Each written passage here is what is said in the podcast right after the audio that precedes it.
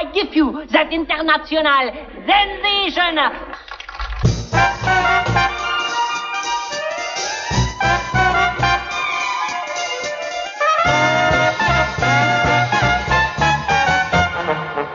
What good is sitting alone in your room? Come hear the music play. Hello, and welcome Come to the first the real episode of. Queer and Now, the Talk Film Society podcast, where we take you on a time hopping journey through queer cinema, going decade by decade to discover how it has evolved over the years. So, if you listen to our episode zero, you'll know that I am Dave, and I'm joined by Manish. Manish, uh, we're here, finally! Episode number one. Are you excited? I am so, so excited to be here and to be talking about this movie with you. Yes, awesome. So we're going to start out, hopefully, to draw some people in with some more recent movies. Uh, Manish, like, just put the axe to my idea, like, let's start with 1930. And he was like, no, let's, let's not do that. so we are starting with the decade of the 2010s. Um, and the movie we will be talking about eventually in this episode is Beginners, directed by Mike Mills. But first, um, why don't we talk about maybe a little bit about what was going on in 2010 as far as some some context for this movie, not just in terms of film, but in terms of you know gay culture and gay film. So that wasn't that long ago, right? It was only like 10 years, Yeah. 10 years ago. Jesus. Um, Yeah. So what was what was going on as far as like 2010 in in queer cinema? I think the major queer movie besides Beginners was Black Swan, the Darren Aronofsky movie with Natalie Portman and Mila Kunis. Um, right. And uh, that was like a really, really big movie. Like got nominated for a lot of Oscars. Like was a gigantic hit at the box office. I think something you'll see maybe up until we get to like really recent stuff is usually in terms of like big budget and known uh, stars in American cinema, maybe not necessarily from America, but people that we know. There'll be like one, Yeah. maybe two, and then there'll be a lot of foreign film, a lot of independent film. Um, there's one more that I wanted to bring up, um, which is The Kids Are All Right, the Oh, Lisa yeah. Movie with Annette Bening and Julianne Moore, which I think is probably Yep. More what we're kind of thinking about in terms Yes. of like queer cinema because that was definitely a I mean it was an indie movie but definitely that definitely had like mainstream crossover success. Also nominated for Oscars. Also I think probably made a good amount of money. And like mm-hmm. I remember that movie was a little controversial at the time because you know Julianne Moore and Annette Bening play lesbian married couple and Julianne Moore ends up having an affair with Mark Ruffalo who was their sperm donor. You know 10 well actually 15 16 years ago and i remember that movie being like i remember the reaction to that movie was you know how can they show like a lesbian engaging in you know sex with a man but forgetting that bisexuals exist How can sexual that- desire exist on a continuum? Oh no, this is the worst. But I think some of it, some of it, like is you know maybe there aren't that many representations of actual healthy lesbian relationships on screen, and this Yeah, became one more example of like, oh look, she ended up going for the guy. But like, let's be real, if you were the slightest bit bisexual, regardless of sex, Mark Ruffalo in that movie, I mean, come on. Yeah, so but in terms of in terms of context, it's still so shocking to me that there's I mean there's a couple camp movies on there, right? Burlesque came out Yeah. in 2010, um, which we kind of Queer talk classic. about is definitely definitely queering of the style, even if necessarily you wouldn't be like, oh, this is the queer movie of the year. But I'm still it still Yeah. warms my heart that we landed on Mike Mills Beginners. Like Beginners is just a nice. It's a nice. I mean, it's certainly it's not like all roses, but it is a nice warm movie. So I'm glad we're we're starting with something like that on Queer Now. Yeah, me too. And I mean, this movie was definitely a um, a part of a trend in sort of this sort of like mid to late two thousands. Uh, like these very like twee kind of indie comedies, or I guess like dramedies about like relationships with a lot of, uh, I want to say like postmodern kind of film like tricks, you know, like words on the screen and, and, like a voice narration and like you know like the there's a dog in this movie that is subtitled and kind of like whimsical colors and stuff like that. And like Beginners and I think like 500 Days of Summer. is probably like the two major Yeah. ones from this like semi movement. Mm-hmm. And it's like only in this specific time period do movies like this actually work. Like the movies now try this kind of stuff. It's not. It's too twee and too cutesy. Yeah. Um, but I think beginners, you know, it, it does it pretty well and it, because it tells us very, you know, um, very like sweet story that's also kind of sad, and it ha- so it kind of lends itself to that kind of technique. Yeah, and, Yeah. and before we like dive too much into it in terms of like if you haven't seen this movie and if you haven't, please watch it. It's really great. But it essentially tells the Yeah. story of our main character, Oliver, uh, played by the beautiful, wonderful Ewan McGregor, uh, reflecting on the life and death of his father, um, while trying to kind of create a new romantic relationship with this woman he's just met, and she's dealing with issues of her own, and it's really based on it's semi autobiographical. Um, Mill's father, the director and writer of the film, came out at the age of seventy five, which was five years before he before he died. Um, and one thing we we said we wanted to talk about is were there any queer people really involved in the making of this movie? And kind of no. Uh, Mike Mills has described himself as, God, I hate this term, as quote unquote gay adjacent. Uh, Oh, yeah, I just read an interview with him and I like, I made that sound that you just made. Cause he's like, well, I lived in New York and I know a lot of gay people and my dad's gay, so I'm gay adjacent. And I was just like, okay. But that being said, I feel like he does a really good job of humanizing uh, his father's journey in this movie. I think it's I think he does a tremendous job of it. But that gay adjacent thing just bugs the shit out of me. So Yeah.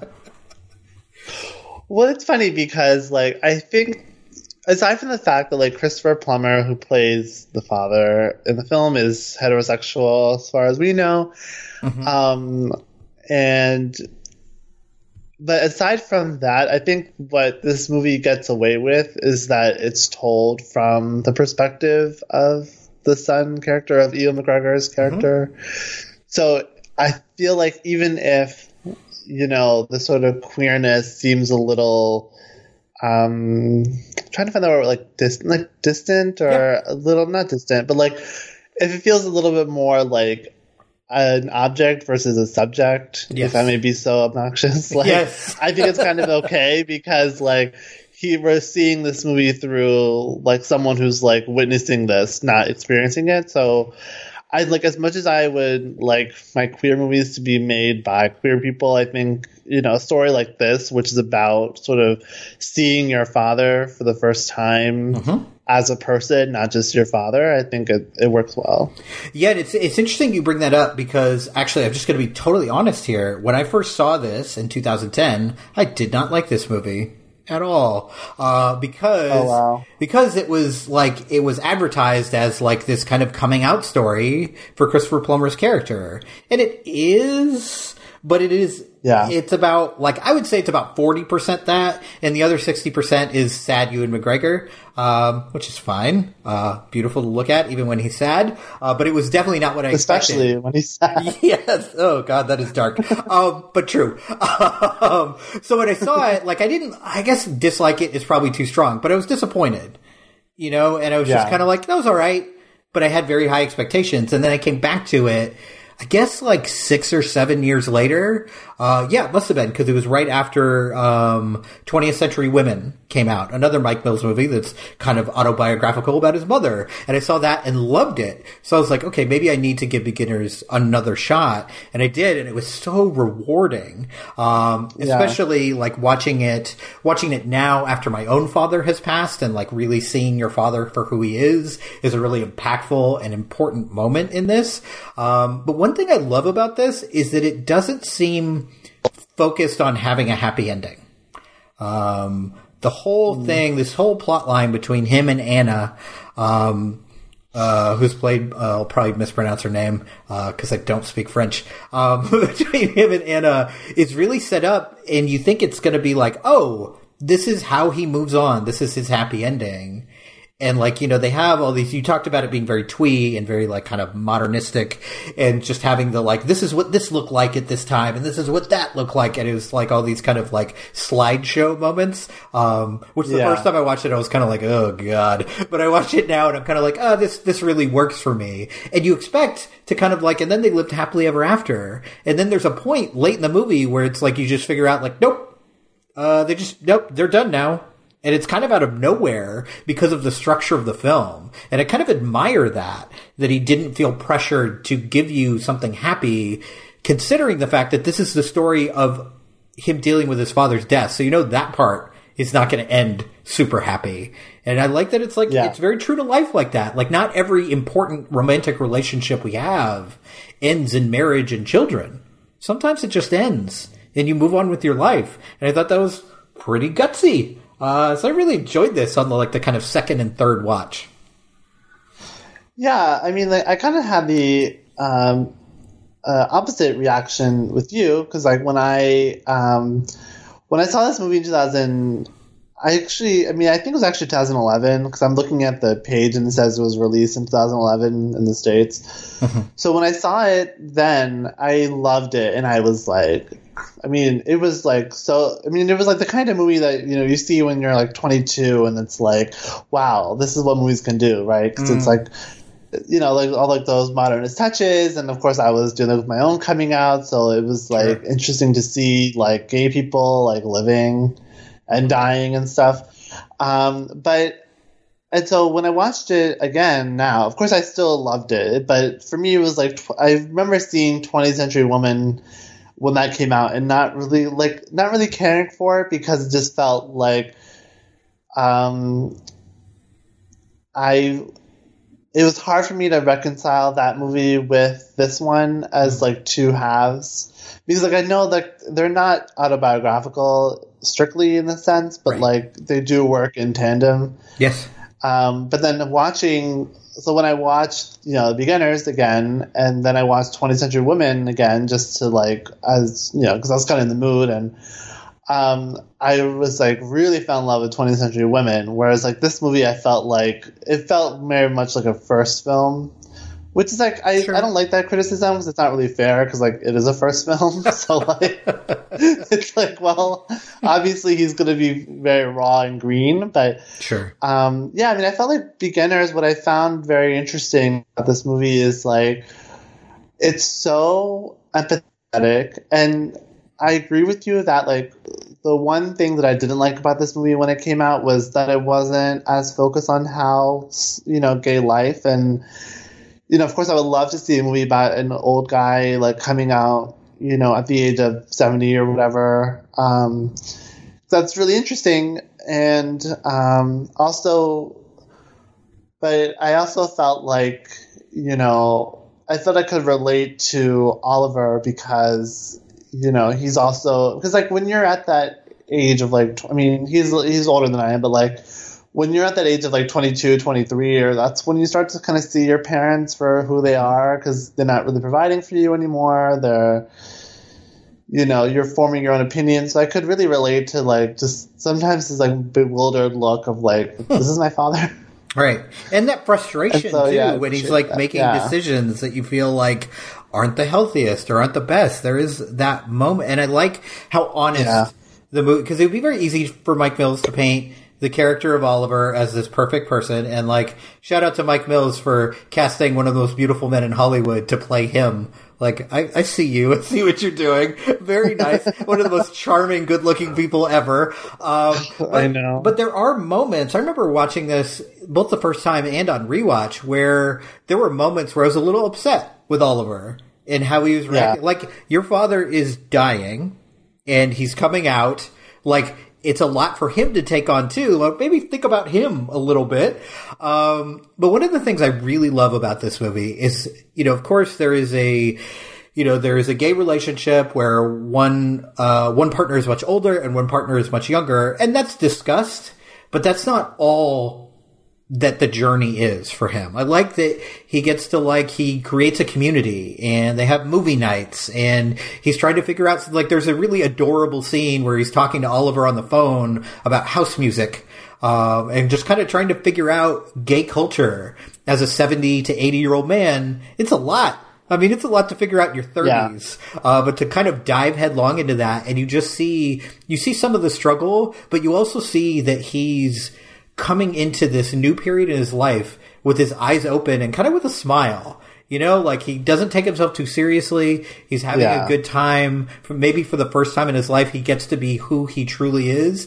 And we just don't get that many movies of any orientation with romance and fun and opening up to a new world with people over the age of 60. And that's really nice to see in a movie like this where you're just like, oh, look at Christopher Plummer. He's having a good time. I'm very happy for him. And the whole time, you, it does, it's interesting that it's set up like you know essentially that he's going to die because it is a little, it still feels like this little bit of a, of a betrayal. Like we're getting to know this wonderful man and he's so happy and we know that the axe is over his head for basically the Yeah. entire film. And that's a lot. That's a lot to take on. And thank God we have adorable Ewan McGregor uh, dressed up as Sigmund Freud at a at a costume party. Like it's all that all that stuff is very twee, but it's so cute because those two leads really carry it. They're both so charming uh, that you just kind of Yeah. get drug along with it, whether you like it or not. Now this is for you. Yeah. Now that means gay pride. Yeah, everyone knows that. No, they don't. Yeah, everyone knows about that. No, of course not. Don't be silly. Pa, pretty much everyone knows that that means gay pride. Is they really? Yeah.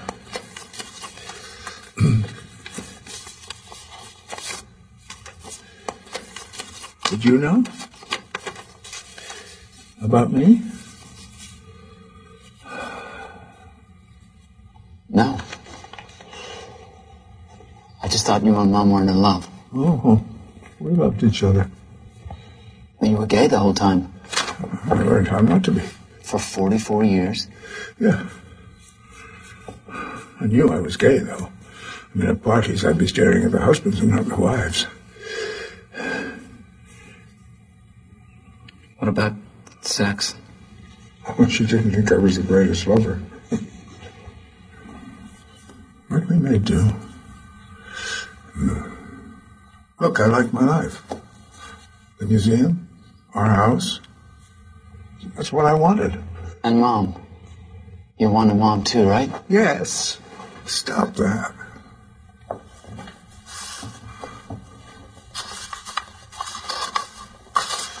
She proposed to me, you know.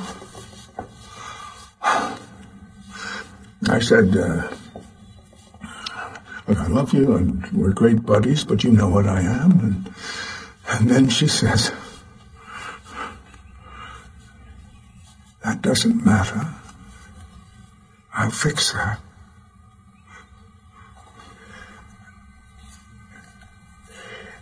I thought, oh God, I'll try anything. What I really appreciate about kind of what you were saying is that um, I like to use the word betrayal because I found that very interesting because I think that in some ways, Hal, even though he might not express this, I think he feels betrayed by his body. He's like, finally, I'm in the position where I can, you know, come out and have gay friends and, you know, have a lover or whatever.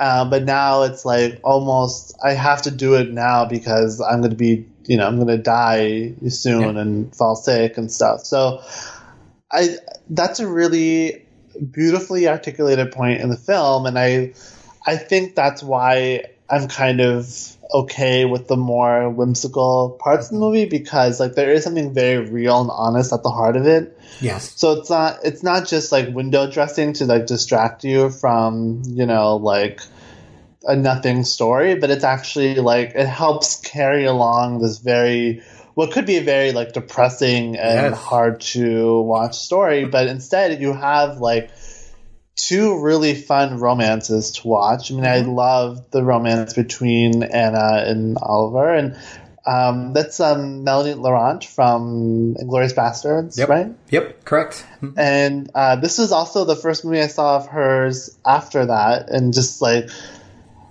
just like so overwhelmed by how she went from the like very cold, calculating, you know, um, revengeful character in the Tarantino movies to like this very like sweet, charming, and like lovable girl. I mean, of course, like she's a very talented actress.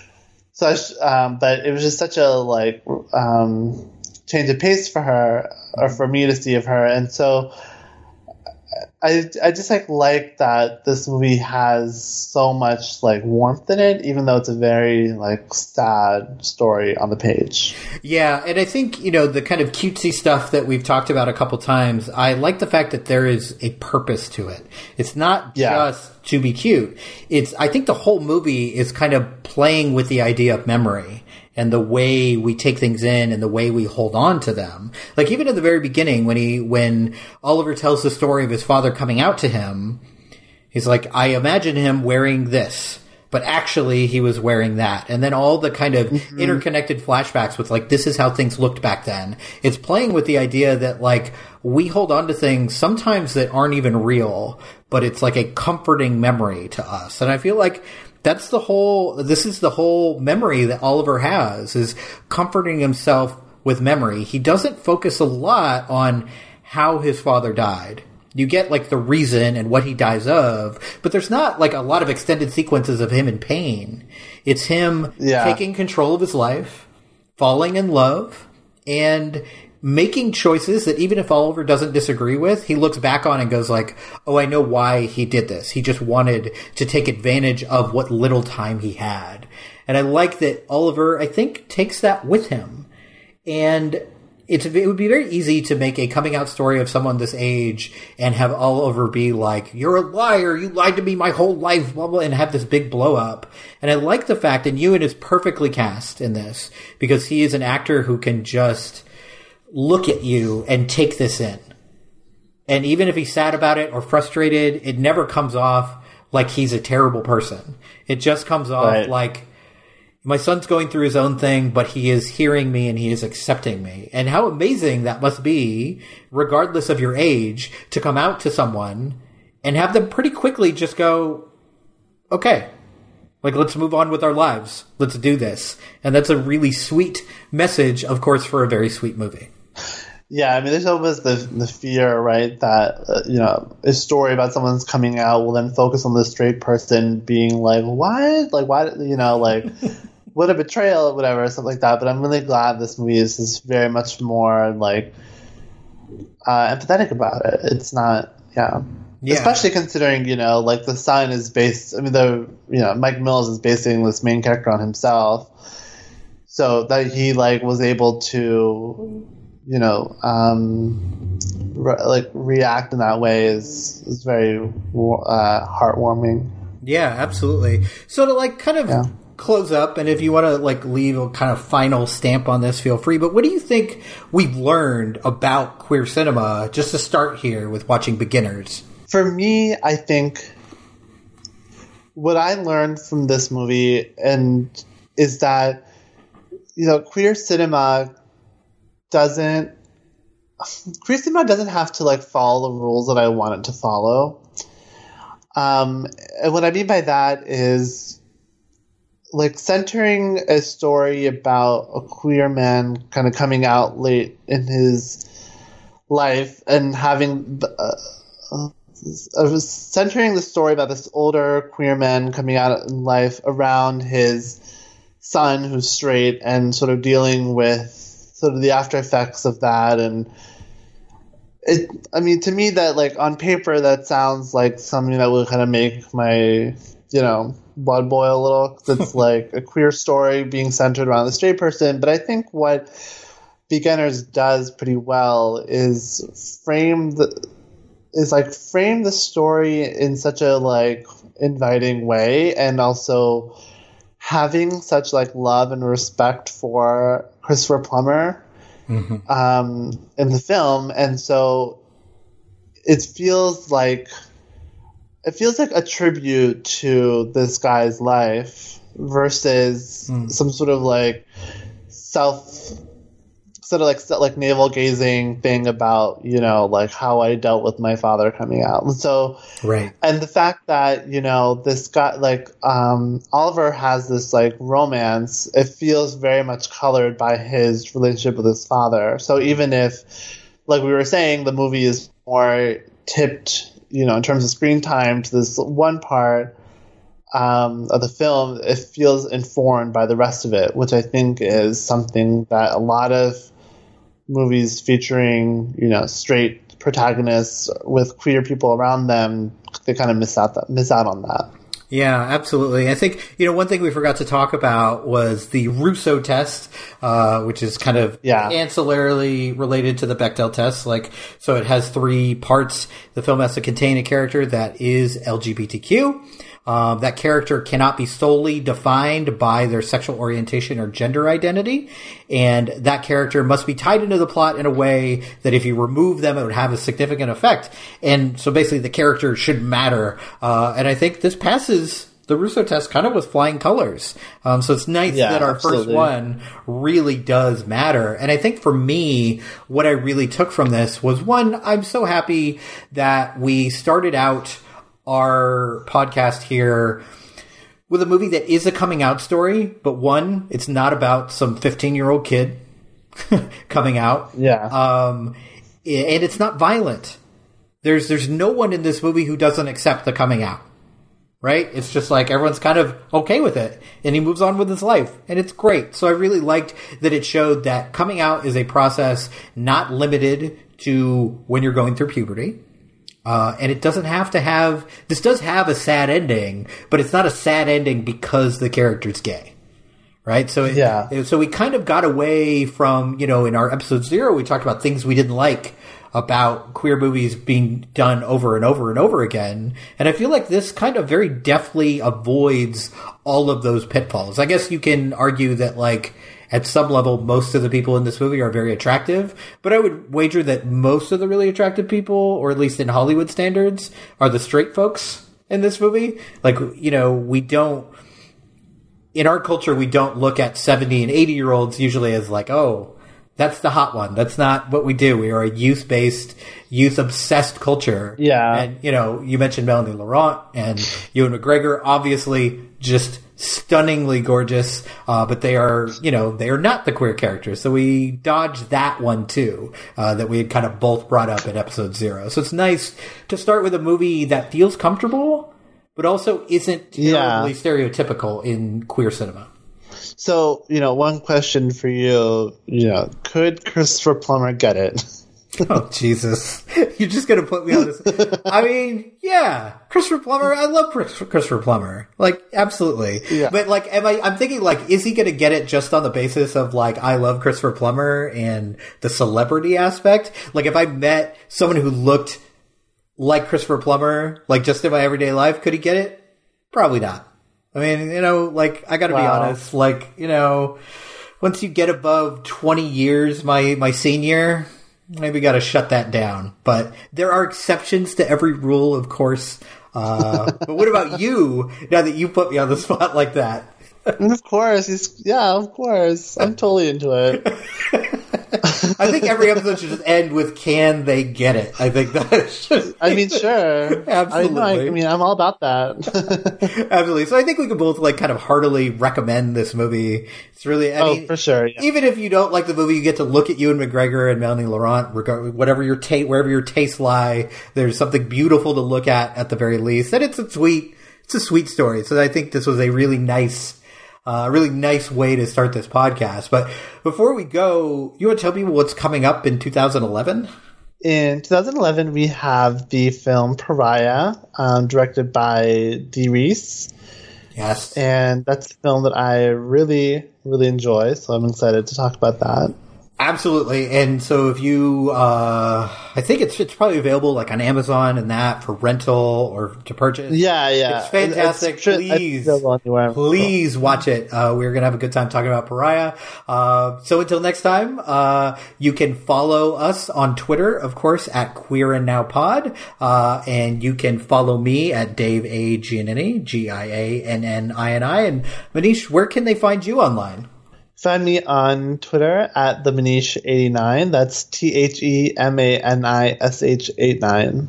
Oh, and I guess uh, this is a Talk Film Society podcast, so follow Talk Film Society at Talk Film SOC and check out all of our writing and our podcasts. There's lots of good stuff there. So we will see you in two weeks.